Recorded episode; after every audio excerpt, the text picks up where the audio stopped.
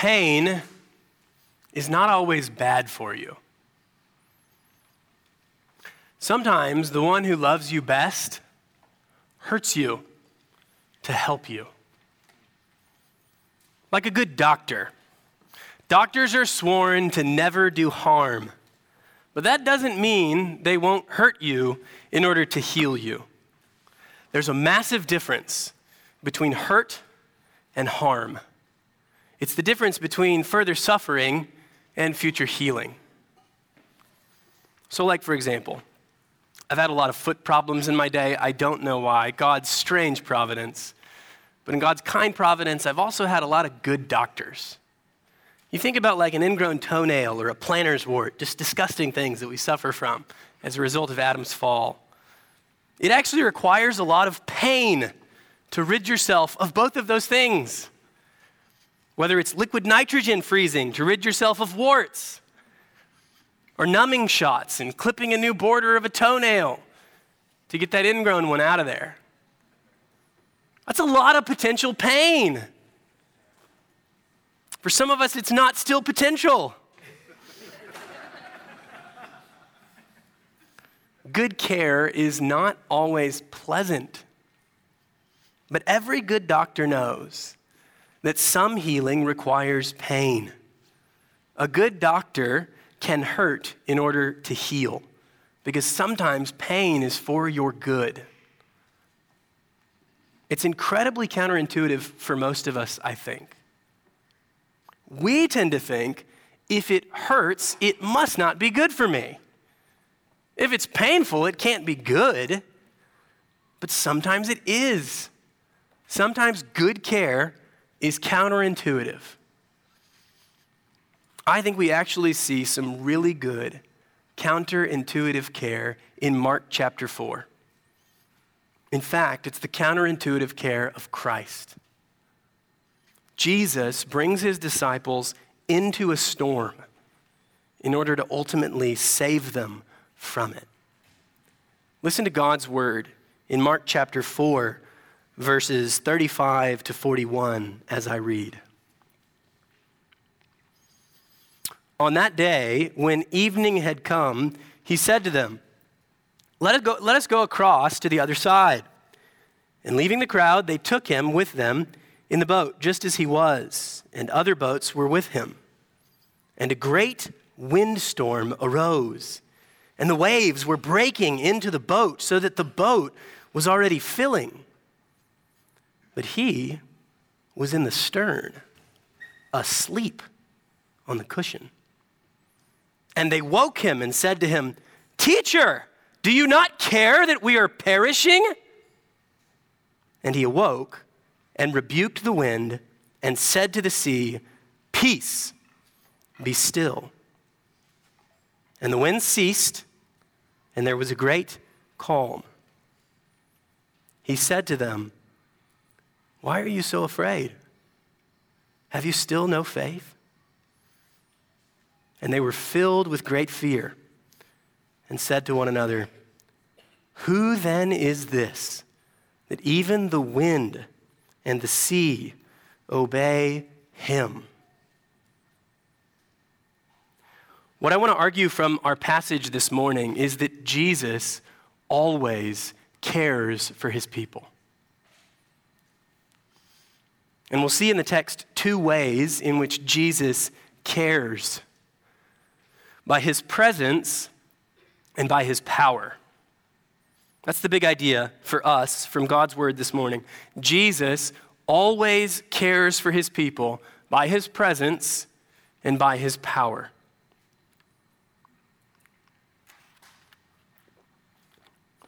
We'll take the text in those two steps. First, Jesus presently cares for us in verses 35 to 38. Jesus presently cares for us. Let's consider the perfect care of Christ. It's a constant, though sometimes counterintuitive, care. Notice what Mark tells us in verse 35. On that day, when evening had come. So, this event takes place on the same day as the parables we've been considering for the last two weeks in all of Mark chapter 4. Jesus stood on the shore and taught about the kingdom for the whole day, and then he got into the boat in this passage. You might remember the parables of the sower or of the mustard seed, or Jesus' teaching about the lamp that shines brightly for all to see. You'll want those teachings in the back of your mind as you consider this text this morning, the storm that we're all about to face. Because Mark put them all together for a reason. And the reason is simply this Jesus is about to demonstrate the truth of his words by the power of his works. The storm stopping miracle shows us again that Jesus is the king of this coming kingdom. He's the Lord even of nature. We can see the kingdom has come because the king displays his magnificent, unmatched power. To get there, notice what Jesus does. He leads his closest followers into the sea. You can see the idea comes from Jesus because he says it in verse 35. Let us go across to the other side. So he leaves the crowd, verse 36, that he's been teaching all day and takes only his disciples into the boat with him. And Mark tells us some other boats follow as well. But this is no tame lake. You don't just go jet skiing across the Sea of Galilee because it's known for terrible windstorms. This lake is infamous for sudden squalls, both at this time and even today. The eight mile wide sea is surrounded by many mountains, so a strong wind sends it into violent stirs. Jesus knows this. It actually doesn't take omniscience to know this. Everybody at the time would have known this. So don't miss the fact that Mark shows us in verses 35 and 36 that Jesus is leading them into the storm. Historically speaking, it's no surprise at all that a great windstorm arose in verse 37. It's so bad that the boat starts filling with water, such that it might capsize and they all drown and die. If you've been out on a boat, you know just how quickly and terrifyingly these sorts of things can happen. I grew up in Boy Scouts. One summer we went down to Florida Sea Base and we spent a whole day out on the ocean fishing in a sailboat. And we'd catch the fish, and we'd come back to the camp and cook them at night. And I remember one day very vividly when the sun went down and the waves got rough, and it's just overpowering. You didn't choose this, you didn't want this, you're in the control of the ocean now.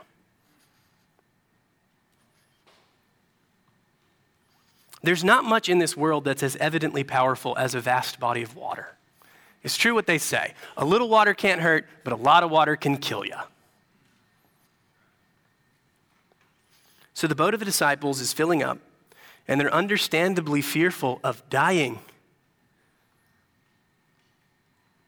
Now, for us, I think this at least means that we shouldn't expect that serving Christ will be struggle free. Not only is there a great trial in this passage for the closest associates of Jesus at that time, but Jesus is the one who brought them into it. See, following Christ often includes struggle and even great suffering at times. J.C. Ryle put it well Jesus has never promised that we shall see no afflictions. He loves us too well to promise that. By affliction, He teaches us many precious lessons without which we should never learn. By affliction, He shows us our emptiness and weakness, draws us to the throne of grace, purifies our affections, weans us from the world, makes us long for heaven. Ryle concludes On the last day, we shall thank God for every storm. And it's not just in J.C. Ryle, it's a biblical idea. You remember the words of the psalmist in Psalm 119, verse 71? Church, we want to all be able to say, It is good for me that I was afflicted, that I might learn your statutes.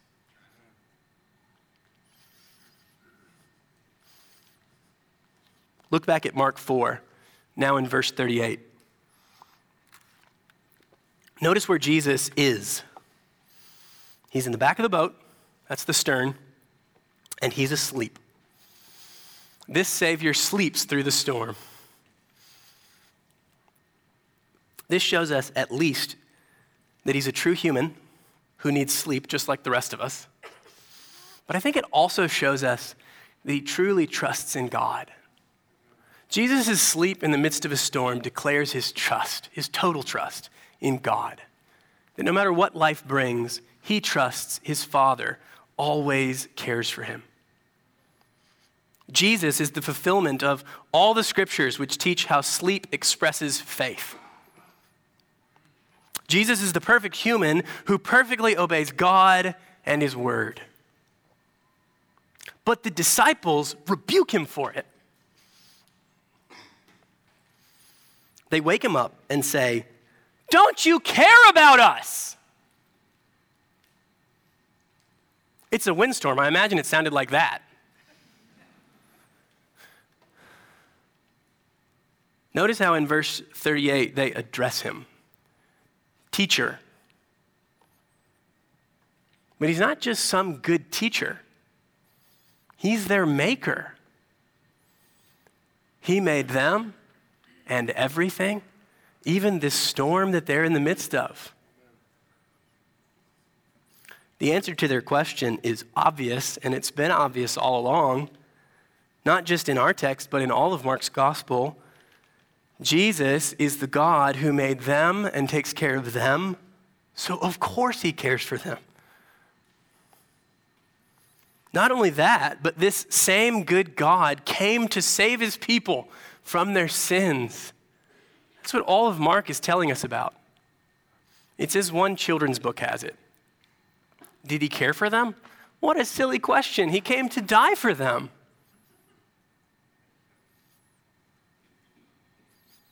Now, I trust that many of us listening would consider ourselves Christians. But do we ever act like these disciples do here in this passage? When things stop going your way, do you get grumpy with God about your unmet expectations and your trampled on desires? I imagine many of us know where to turn when things fall apart. But how do we turn there? Perhaps we know we should go to the Lord because He's always and only ever where our help comes from. But how? How do we go to Him? Especially in the face of great sorrow or suffering or pain. Do you go in faith with a lament? Or do you go in unbelief? with an accusation. Faith turns to God and asks Him to do what He alone can do. Deliver us from this distress, O Lord. But faith also, faith also trusts God is good and wise and sovereign, even when those prayers remain unanswered. Faith trusts the goodness of God even when it can't be seen or isn't experienced. So, what I hope we're seeing in this passage is the counterintuitive care of Christ. He's caring for them the whole time. He doesn't just start caring for them when the storm stops. He leads them into the storm to expose their weakness so that they might turn to Him for help. He sleeps in the midst of the storm so that they might recognize him as the only place to turn. And of course, ultimately, he came from heaven for us and for our salvation. So if we're his, if we belong to Jesus, he only ever abandons us to ourselves, but for a moment. And it's always to renew our zeal for him, our trust in him, our hope in him alone. I'm so encouraged by watching so many of you when we take the Lord's Supper every other week. I know that in this small church, We have people who are the only believer in their family. They don't know any other Christians related to them by blood. We have people who have buried children. We have people who have faced social isolation for their faith in Christ, and so many more things we could talk about. And yet, each of you continues to put that little cracker in your mouth each week when we take the Lord's Supper. And I'm just struck by this profound thought. That's what faith looks like.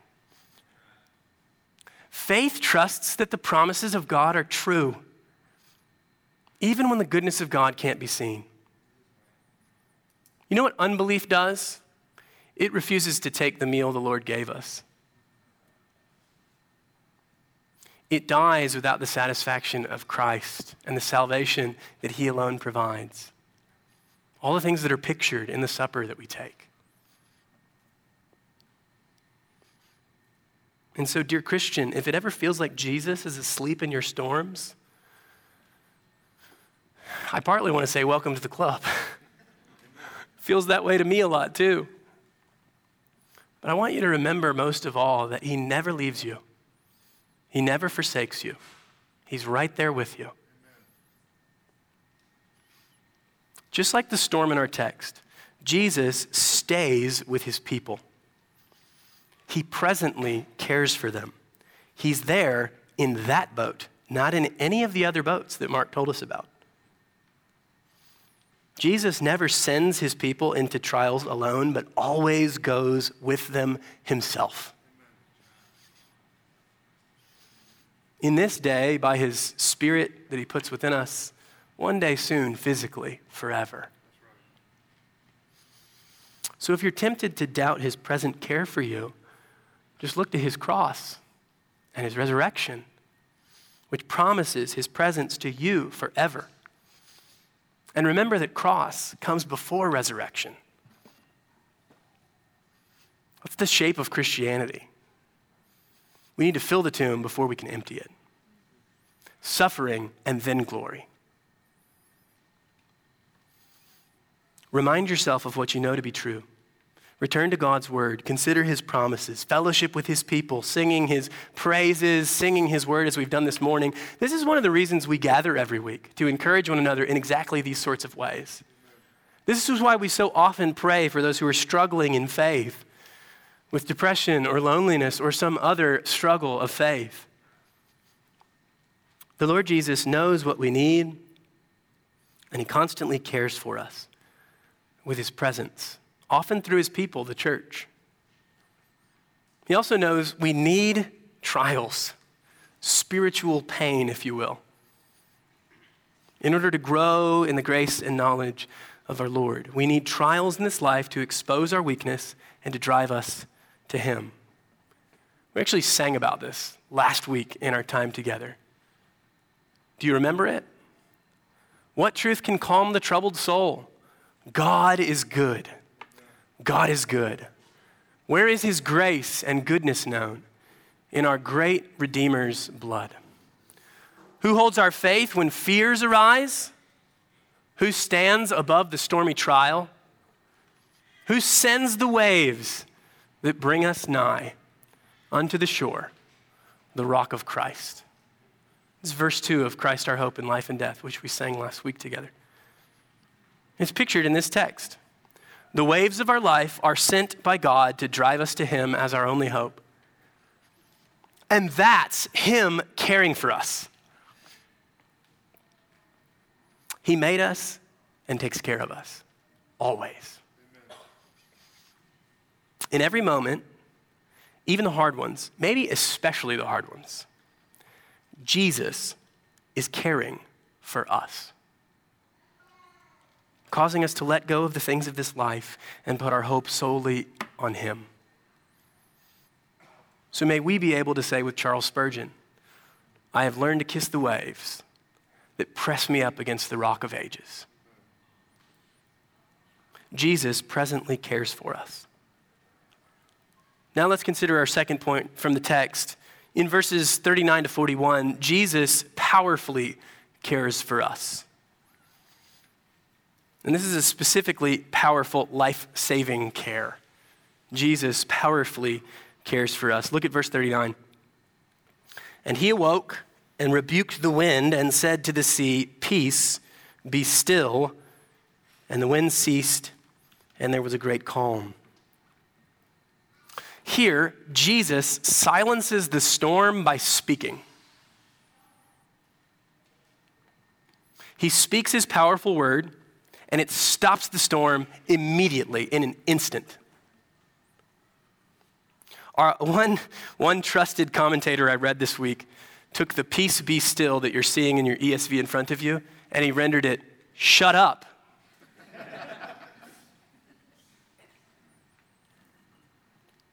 Christ speaks to silence the storm.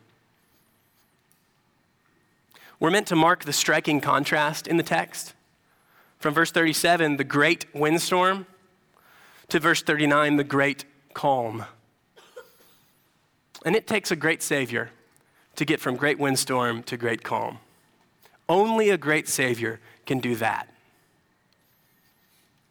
The one who led them into the storm brings it to a screeching halt, like ripping up the emergency brake in your car when the thing's moving.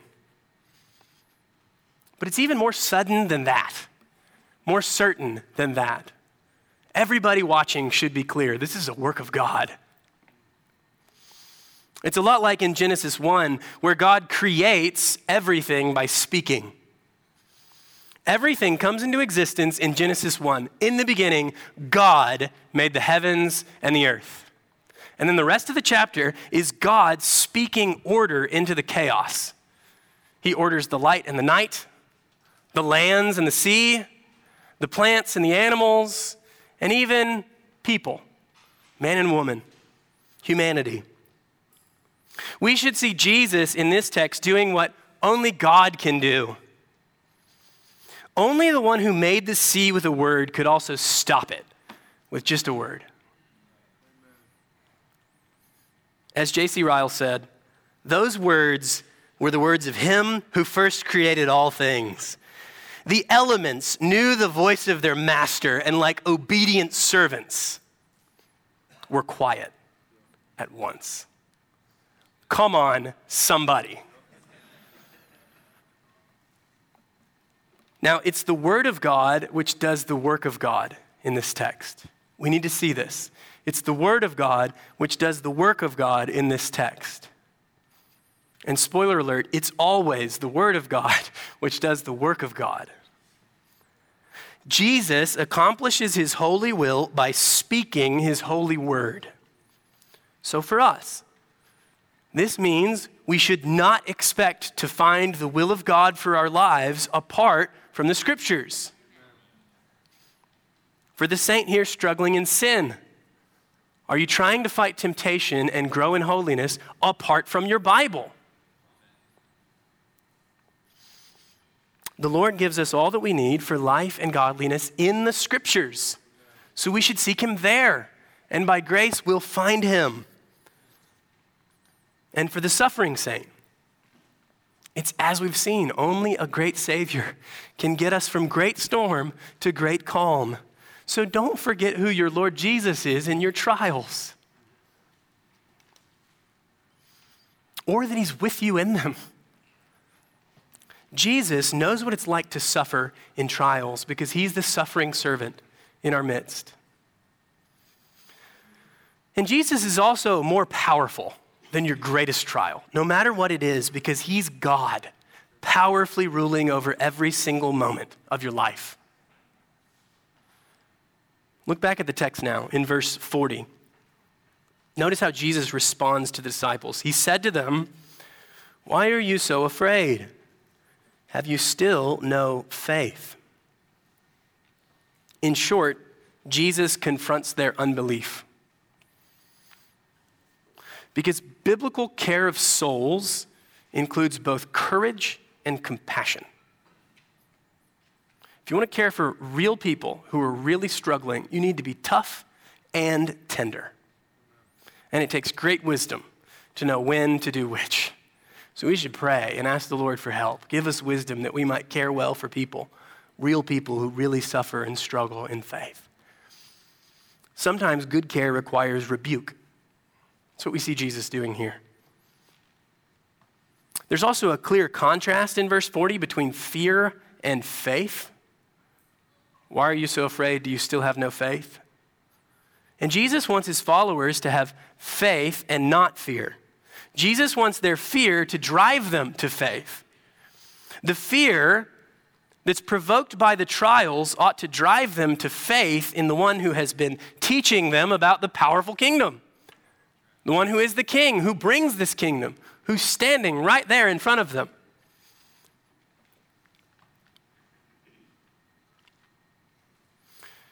Now, many of you know that my family and I have been in a, uh, a stormy summer, if you will, a summer of storms. Our infant son John went to meet God far sooner than we hoped. And in ways that are almost completely a mystery to me still, God's wise plan for us included 17 days with a son we so dearly love.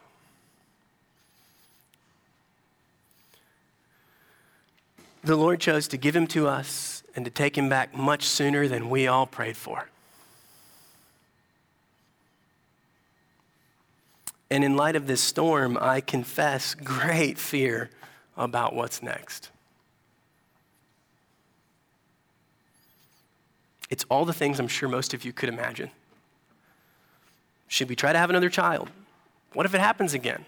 Are we somehow sinfully replacing our son? Can we bear another pregnancy and birth right now?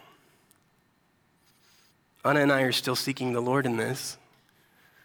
But we know what the Bible says. We know that it speaks to our issue. Children are a good gift from God. God opens and closes the womb as he wishes. The Lord is good, and his steadfast love endures forever. He gives and he takes away, and his name is to be blessed forever. We believe it's all true because of God's grace toward us in Christ. His Spirit persuades us that His Word is true, that His promises speak to our problems. As I've said, like these disciples here in Mark 4, we have a lot of reasons to be afraid. But I think we have more reasons to have faith. He hasn't left us or forsaken us. Jesus himself is with us. He's caring for us even now, maybe especially now. His care is constant and powerful. Brothers and sisters, if, if we would continue to follow Christ, we must all have faith over fear. Jesus can always be trusted. No matter what storms you face in your life, no matter what waves are flooding and filling your boat, He never stops caring for us. The, the peace of Christ does not come because of the absence of trials, it comes because of the presence of Jesus. It's the power of the King in our hearts. That's what gives us peace. Notice the lingering question the text leaves us with in verse 41. The disciples ask one another, Who then is this? That even the wind and the sea obey him. Naturally, in light of what he's done, the disciples are left wondering, Who is this guy? Who is this man? Who could do such things? We're meant to conclude from Mark's gospel that this is God become man to save his people from their sins, to reclaim his rebellious creation by his powerful kingdom. That's what he's doing. The wind and the sea here in verse 41, it's likely an allusion to the Old Testament to make that very point. This is God. Most commentators will point to Psalm 107, which we heard as our scripture reading this morning in the service. It speaks about those who go about in ships to do business on the great waters. When they find themselves in distress from storms, they cry out to the Lord God because He alone can deliver them. He alone can make still the storm and hush the waves. That's what verse 29 of Psalm 107 says. So again, Jesus here is doing what God alone can do. So we should rightly conclude that he's God.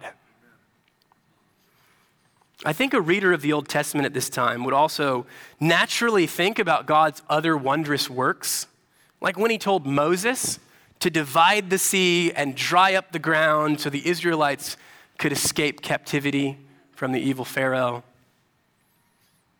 God does these mighty acts, Exodus 14 tells us, so that the people might fear the Lord and believe in him. That's always the purpose of God's mighty saving acts, that his people might believe in him. So in Mark 4, Jesus has God's power and authority. Mark is showing us that Jesus is the Lord of nature. He's its maker, and so he exercises perfect and sovereign control over it. I think we sort of all intuitively get how big of a deal this is. We understand doctors can often heal and help sick people feel better. They can treat symptoms, sometimes even curing diseases. But who in the world could stop a hurricane before the hordes of the wounded flood the emergency room?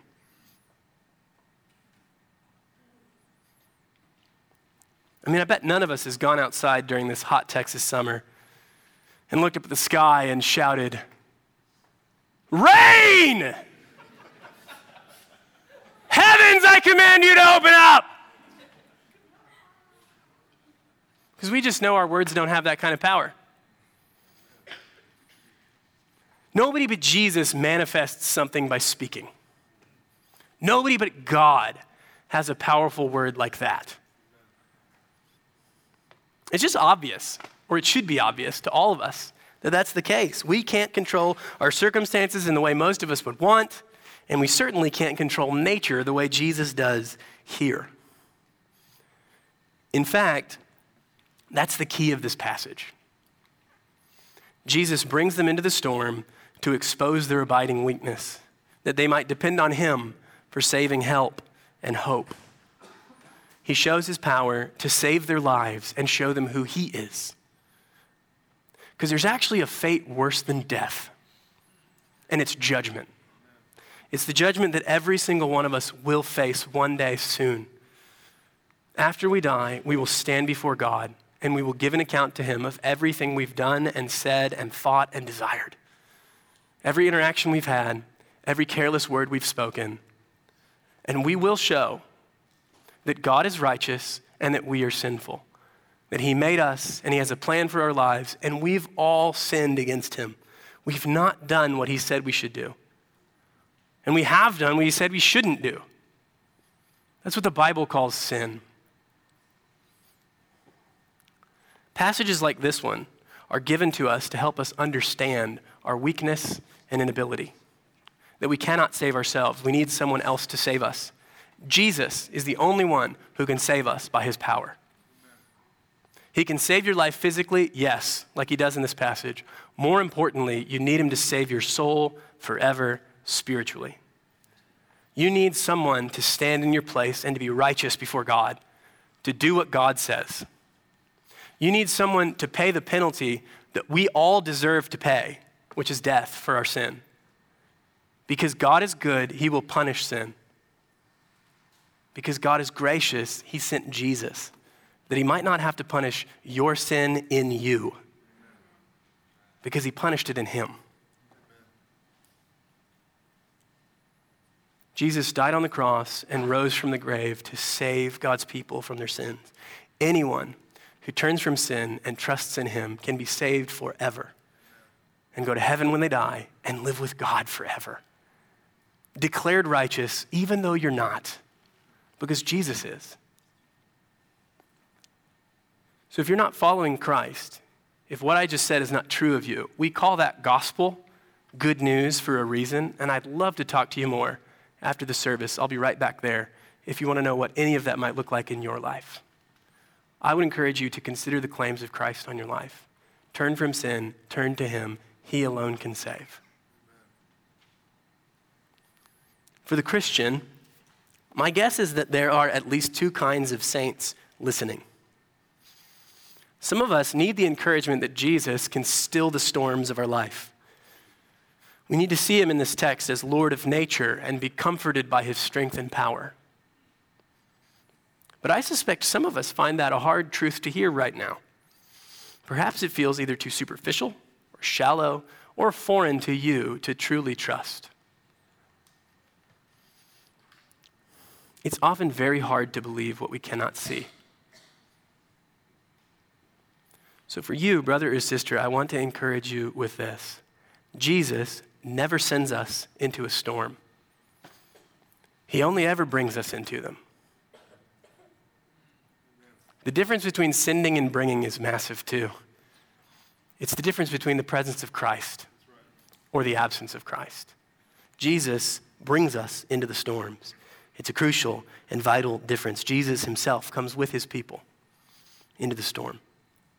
Often he's right there next to us, perhaps seemingly sleeping, and we need only to ask for his help. I cannot promise you that he will stop the storm you face. Not today. But I believe with all of my heart, and I can promise you that one day every storm and trial will end. Because one day the Lord Jesus Christ will return in glory and he will bring his people safely home to a land where there are no storms, there are no waves, there are no strong winds that send trials into the lives of God's people.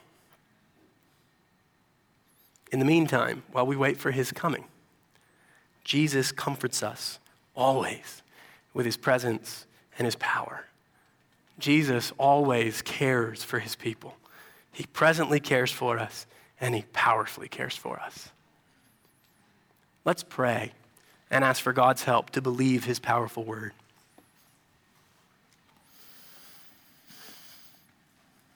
Our Father, we thank you for your word to us in Mark chapter 4, and we pray that you would give us grace to believe what we've heard from the scriptures, to trust that Jesus always cares for us, his people.